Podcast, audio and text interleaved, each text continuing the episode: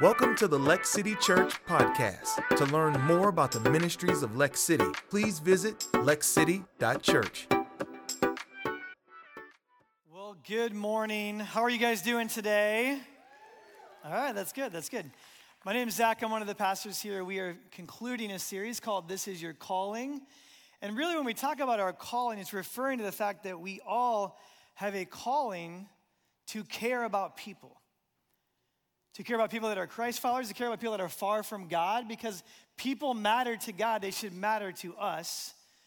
And so, the kind of the, the question for us today is when we talk about our mission statement being to know, follow, and share Jesus, how do we care about sharing that with other people? What does that look like for us? And so, you can go to lexi.info, click on message notes, follow along there as well today. But there was a movie, great movie, it's an old movie it was called Field of Dreams. It starred Kevin Costner. Incredible movie. If, you don't, if you've never seen it before, Kevin Costner plays a farmer in the middle of a cornfield in Iowa, and he's basically told to build a baseball diamond. And then James Earl Jones, in his big booming voice, says the famous phrase If you build it, they will come, right?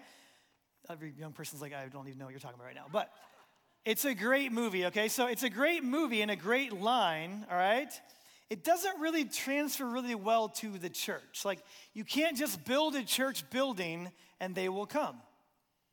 Most people won't come unless someone invites them. Most people don't wake up on a Sunday morning and say, I'm just going to drive around the city until I find a church. They don't do that, right? So I'm going to give us one statement that we're going to look at today, and I pray that it really sinks in to your heart and you'll embrace the reality of this truth, and it's this. You have no idea how one conversation one word of encouragement or one expression of love might change someone's life. You have no idea how God might use one word, one moment, one generous expression in the life of another person to love them towards the grace of Jesus. Now, by a show of hands, how many of you guys would consider yourselves influencers? I'm an influencer. like, a few hands, some people were doing like the half hand thing, like, like a half influencer, right? I truly believe that our culture today has hijacked the term influencer. What I mean by this is I went on Google and I researched what an influencer was, and I was hoping to find all of these things and all these articles. And here was the definition that I came up with. The first thing that I saw online was this An influencer is an individual who has the power to affect purchase decisions of others because of their authority, knowledge, or relationship with their audience. And I was like, really? Like, that's what an influencer is? Someone who influences purchase decisions because of the number of followers they have on a social media account. I'm confused because when I was growing up, an influencer was oftentimes a teacher, a coach, a good parent was an influencer, a good friend was an influencer, someone who taught your Sunday school class was an influencer. And today, unfortunately, culture has kind of hijacked the term, and many people would say an influencer is a celebrity, a content creator, someone who's amassed a great number of followers on social media. And I looked for other articles and I really couldn't find anything that wasn't had to do with being an influencer on social media. So, what I'm gonna do today for a few minutes is kind of try to reclaim the word influencer. And I want you to see yourself as an influencer because you have no idea how God could use one word of encouragement that you give to someone else, one moment or one expression of faith to change someone's life. So, for those of you watching and listening today that are disciples of Jesus, I know not everybody's at that point in their life, and that's okay. I'm just glad that you're here. You're welcome here no matter where you fall on your kind of spiritual path and your spiritual journey. But for those of you that are disciples of Jesus, I want to show you exactly what Jesus says that you are. He uses two metaphors in Matthew chapter 5. It says this You are the salt of the earth, you are the light of the world. A town built on a hill cannot be hidden. Neither do people light a lamp and put it under a bowl. Instead, they put it on its stand, and it gives light to everyone in the house. In the same way, let your light shine before others, that they may see your good deeds and glorify your Father in heaven. So let's reclaim the true meaning, what it means to be an influencer. I'm, I, am I'm not against influencers in culture. I think that's great. If you can influence culture for the positive on social media, that's awesome. But the problem with our current view of influence is that typically it starts with platform. the size of your platform determines the scope of your influence. Now, I think truthfully, it starts with something different. True and lasting influence always starts with people before platform. It always starts with people, and the good news is that all of you have people in your sphere of influence that you come in contact with every single day. You are called to be an influencer. For those of you that have accepted Christ at some point in your life, think about the moments, the, the weeks, the months, the years leading up to that moment. How many people, by something they said or something they did, influenced that decision in your life? If you were in church, you grew up in church, maybe think about that kids pastor that talked to you. Maybe think about your small group leader. Think about that youth pastor. Think about that friend that came in a time of crisis in your family and they were there for you the whole time and they prayed for you and they brought you meals and did all of these things. I think about in my life, I was fortunate enough to have parents who loved Jesus, who raised us in a certain way, but I had to make a decision on my own to accept Christ or not but they influenced that with their words, with their, with their character, with their consistency, with their faithfulness. I had a youth pastor who saw something inside of me before I ever saw it in myself and said, You're going to be in full time ministry someday. And I said, You're crazy.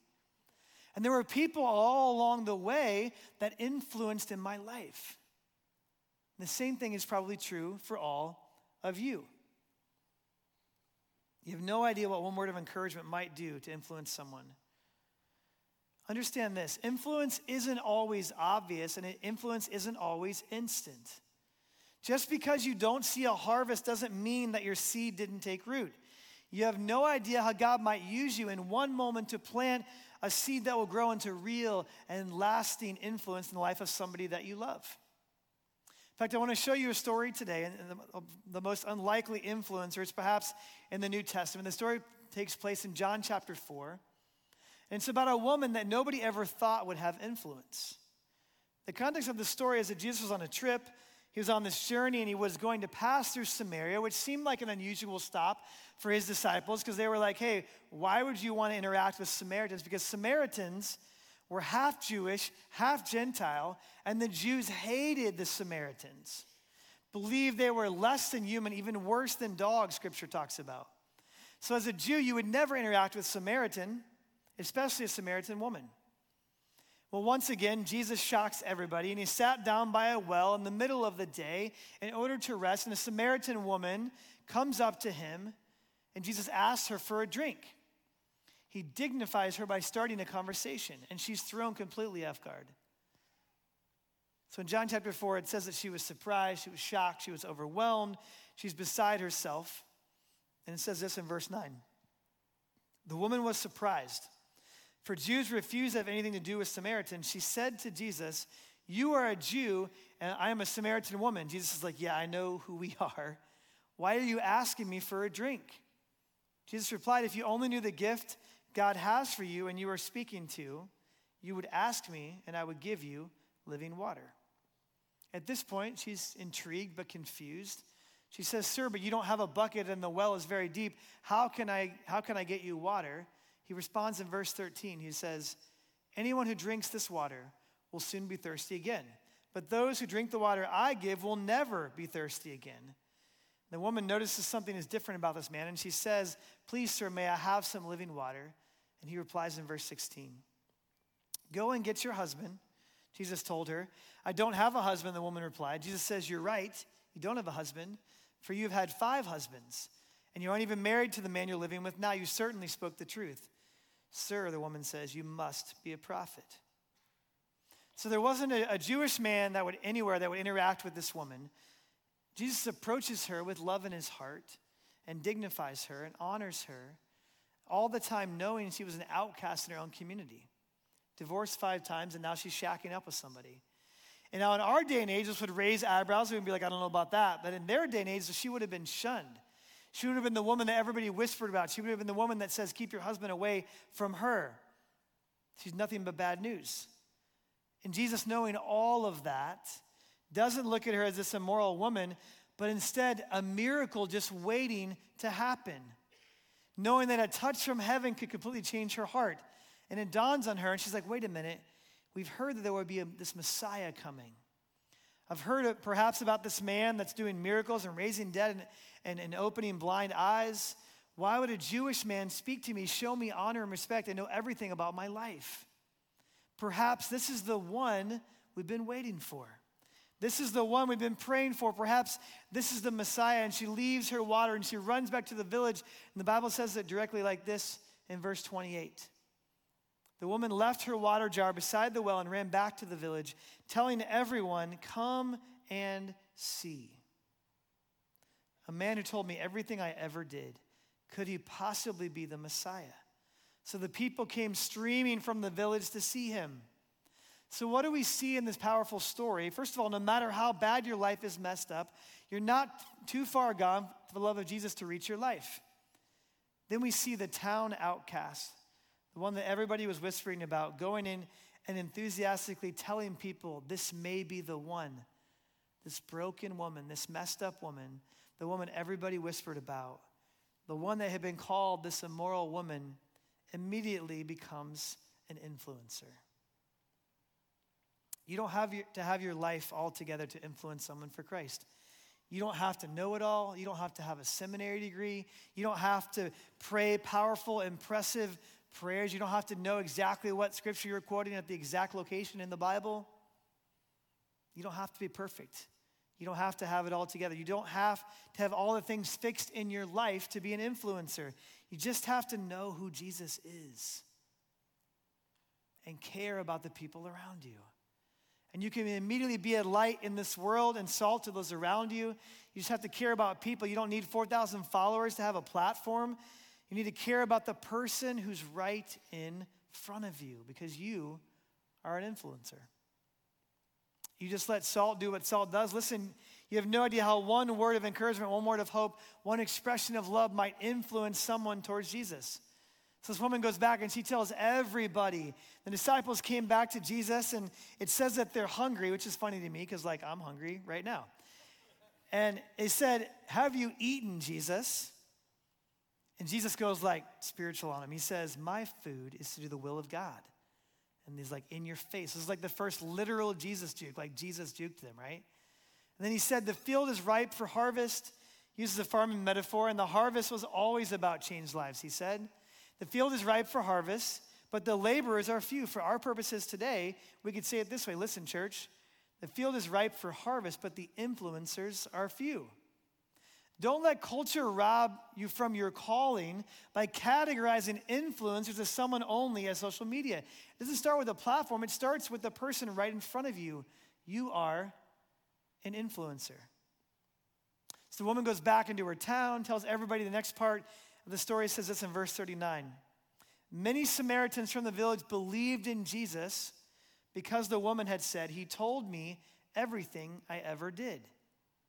When they came out to see him, they begged him to stay in their village. So he stayed for two days, long enough for many more to hear his message and believe. Who did God use?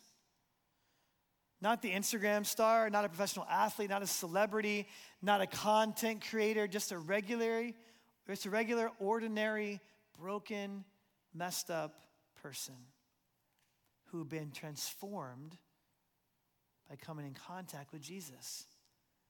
You have, inf- you have influence exactly where you are. You don't have to have your whole life together to have influence. You are an influencer.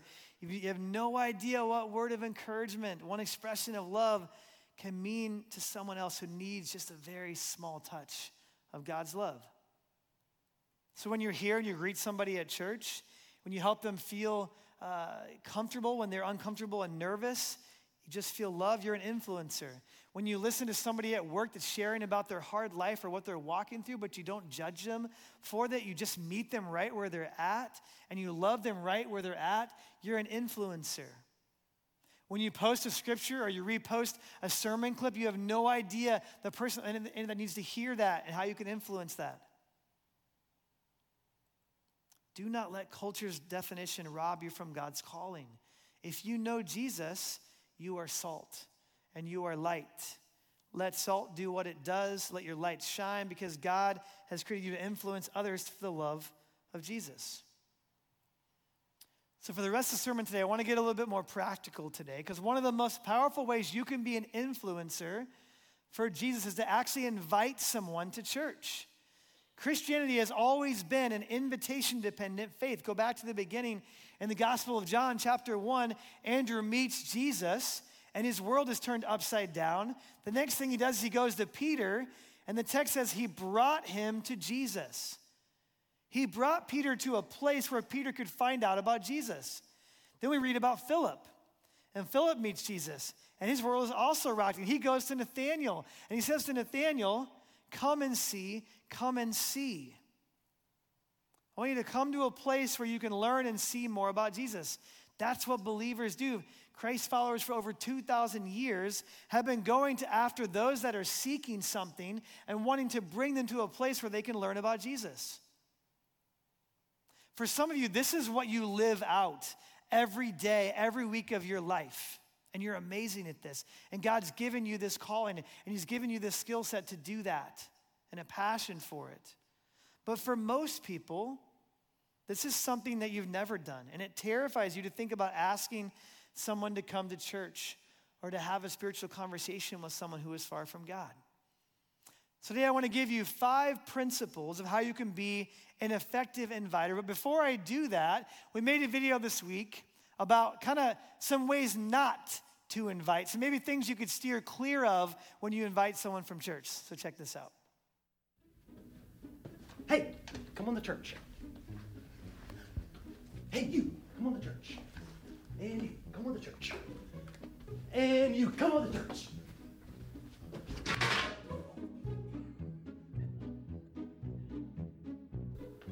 Hey, Scott, how you doing? Good man, what's going on? Oh, not much, buddy. You, you sure you're doing all right? Yeah, man, just washing Well, dishes. today God came to me in a vision, actually, and spoke to me and said that you've been sinning quite a bit, and you actually need to come to church. So, would you like to come to church with me? Thanks, sir. Have a great night. You're, you're not going to leave a tip? Oh no. Here's a tip. Why don't you come to church? You could do you some good. Hey Scott, I have a scripture for you today. Okay. And I saw a beast rising out of the sea with ten horns and seven heads, with ten diadems on its horns and blasphemous names on its heads. Hey brother, I see you washing those dishes, but have you been washed in the blood of the Lamb? I'd like to get you to church. Would you like to come?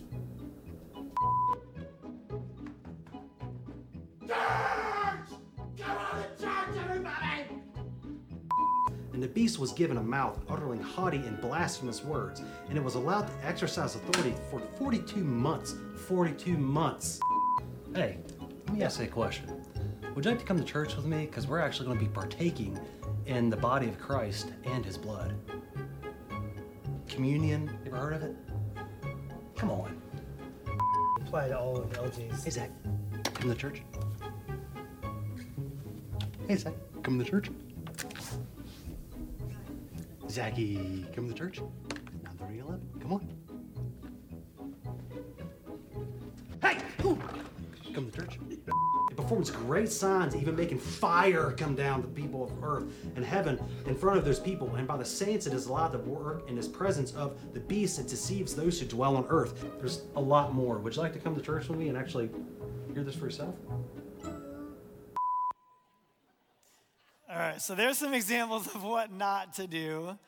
But it did work because Matt invited me and I'm here today. So he was persistent. But here, I'm going to give you guys five principles uh, today that are pretty practical, just how to be an effective inviter. The first one is this never say no for anyone. And this principle is, is, is, is fundamental to the spread of the gospel in the New Testament. People who everybody else gave up on, Jesus didn't. And the gospel spread so quickly because the seed got scattered everywhere. And so tax collectors and Samaritans and lepers and sinners and Gentiles and people that everybody else was, was sure they would say no to God, they said yes to Jesus. You just never know. And for a myriad of reasons, we say no to telling someone about Jesus or inviting them to church where they can hear about Jesus, right? We make up all the reasons in our head why they're going to say no, so then we convince ourselves to not even ask.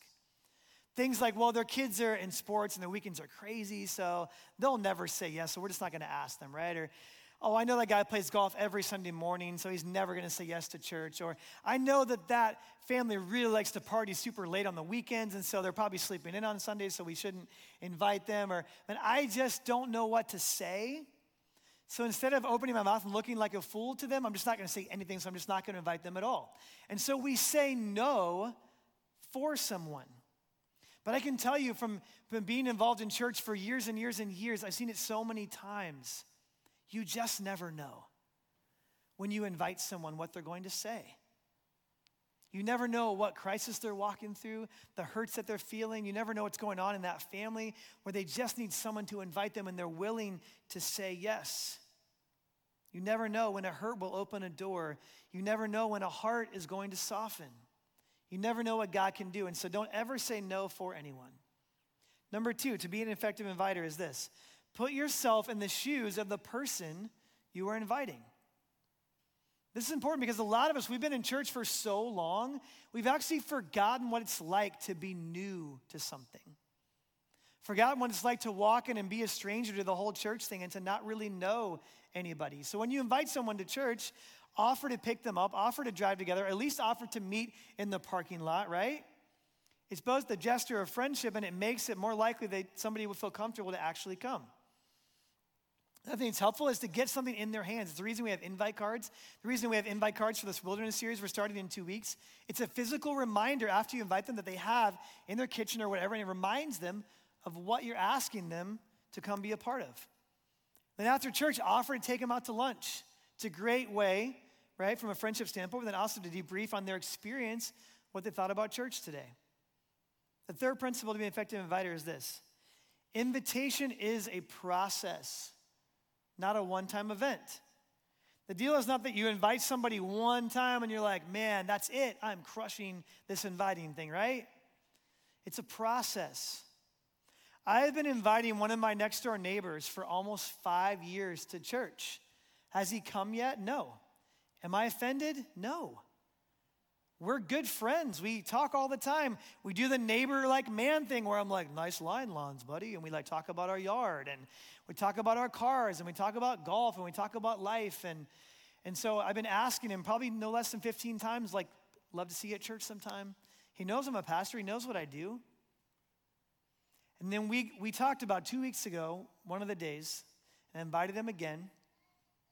And he looked at me and he said, Do you know that I'm Jewish? I said, Great said, Do you go to temple? He's like, No. I was like, Well, then you're not going to church anywhere, anyways. and he's made me a promise. He said, Okay, the next time you preach, I'll come. He's not here today because I'm preaching on inviting, okay? But I'm inviting him to the wilderness series when I preach during that series. And I'm praying that he'll come. It's a process. I don't, I don't ask him every week. I'm not the too persistent guy, but when it feels right, in context of our relationship, I invite him. And that's the context that matters, the relationship. When you actually care about someone, when you listen to them, when you talk to them about life and things that are important to both of you, when you've had that kind of relational depth, you can have periodic invitations, but not peppering them all the time. Number four is this be creative in what you invite them to. Obviously, Sunday morning is the most logical, obvious choice to, for an invitation, but it's also wise to get creative in what you invite people to based on how well that you know them. For example, if you know one of your neighbors or coworkers or friends and they're struggling with parenting, they're struggling with their marriage, whatever it is, we have events like we had yesterday called Family Talks where you can come and learn how to be a better parent, how to be a better spouse. Like we talked yesterday about how do you help as a parent with your kids' mental health and what's a guide for that? What does it look like? You can invite them to that. Maybe you know they love to volunteer. Invite them to a city read Saturday where they can come and lock arms with you and serve our city together. Maybe you know that they have kids and they would love a Lego night. Invite them to Lego night. Maybe you know they want to start a tradition at Christmas. Invite them to the Christmas show that we do. There's a lot of things you can invite them to and be creative. And the last principle, and probably the most important one to be an effective inviter, is this keep your heart right and pray bold prayers. Keep your heart right, guard your heart. Do we need to keep it soft and to have written on your heart that lost people matter to God and they matter to me? So pray bold prayers. I've been praying for my neighbor for almost five years. The cool part about it is, it's not up to you. God is the one that transforms. We're asked to do our part, which our part is to pray, our part is to be in relationship, our part is to invite, our part is to be willing and ready at any moment's notice to have a spiritual conversation. But we don't save anybody, that's God's job. That's the Holy Spirit working. It's the reason we created this wilderness series because we're trying to give you guys an easy on ramp to invite someone to a series. We, call, we named it that for a reason wilderness, hope in a barren land. Every one of us, whether you're a Christ follower or you're not, we've all walked through wilderness seasons. That will resonate with your friend who is far from God. They're walking through a wilderness season, most likely in their life right now. And remember, you are all influencers. We all have a part to play in the Great Commission. Therefore, go and make disciples of all nations. Our church's mission statement, who we are, is to know, follow, and share Jesus. We do a really great job of knowing him and following him, but we can't skip that last part. We have to share Jesus. It's the whole point of the gospel, right? We have the greatest news on planet Earth. Why would we keep that in? And so, whether you're sharing it, like physically having a conversation, or you're bringing them, just like scripture says, come and see Jesus. That's what Sunday morning is about, is to invite someone to come and see Jesus. If they come here, they will find Jesus. And we all have the ability to be influencers. And we all have a sphere of influence in our jobs, in our schools, in our communities, in our neighborhoods. And so I want to challenge all of us over the next couple of weeks to begin to identify and pray for at least one person that you can invite to church in the next couple of weeks. And then ask God to give you the courage. Because people matter to God, they should matter to us. So, as we close this morning, just bow your heads, close your eyes, nobody looking around. This is just your opportunity between you and God. And the reason I have us close our eyes and bow our heads is because it's just less distractions, right? Just between you and God right now, if your life is like mine, it's probably been crazy with job stuff and parenting things and all this stuff. And it's hard to find these moments where you can just kind of sit and have a moment between you and God. And maybe you're here today you're watching online right now and you would say, you know what, when you talk about this know and follow thing, I don't think I have a relationship with Jesus yet. And I realize that right now, I'm kind of just living for myself and I didn't really know there was a bigger purpose or a bigger calling on my life. And I don't think I have a relationship with Jesus. And I, and I, I have moments where I feel hopeless and I feel empty and I'm just living for my success, for my career, my identity, and all these things, my reputation. I want to encourage you that there is a void in your heart that can only be, be filled by a relationship with Jesus. And it says in Romans 5 8, it says this, but God demonstrates his love for us in this, while Christ died for you. What that, what that verse means is that God knows all of my sin, all of my junk, all of my mistakes, and he knows all of yours as well. And in spite of that, he loves you unconditionally like no person ever could. And he takes it one step further. He wants a relationship with you through his son Jesus. So if you're here right now, nobody looking around, every head bowed, every eye closed, and you would just say, Man, that's me. I want a relationship with Jesus. I'll tell you right now, God is drawing you into a relationship with him right now. If you would say, That's me, I want to pray a prayer, I want to ask Christ to come into my heart for the very first time with nobody looking around. If that's you today, just lift up your hand so I can know who I'm praying with today. Just lift your hand up right now and say, That's me. Awesome. I see your hand. I see your hand. I see your hand as well. Anybody else that would say, That's me? I see your hand. Very cool. I see your hand in the back as well. Awesome. You can put your hands down. I'm going to say a prayer right now, and this is just you in your own words, just say something like this to God. You're just connecting your heart to His right now. Say, Dear God, I know that I'm a sinner. I know that my sin separates me from you. But today, God, I ask you to come into my heart. I ask you to save me. I ask you to change me. I believe in your Son, Jesus Christ, that he died on the cross for my sins, and that he beat death and rose again. I'm tired of living for me.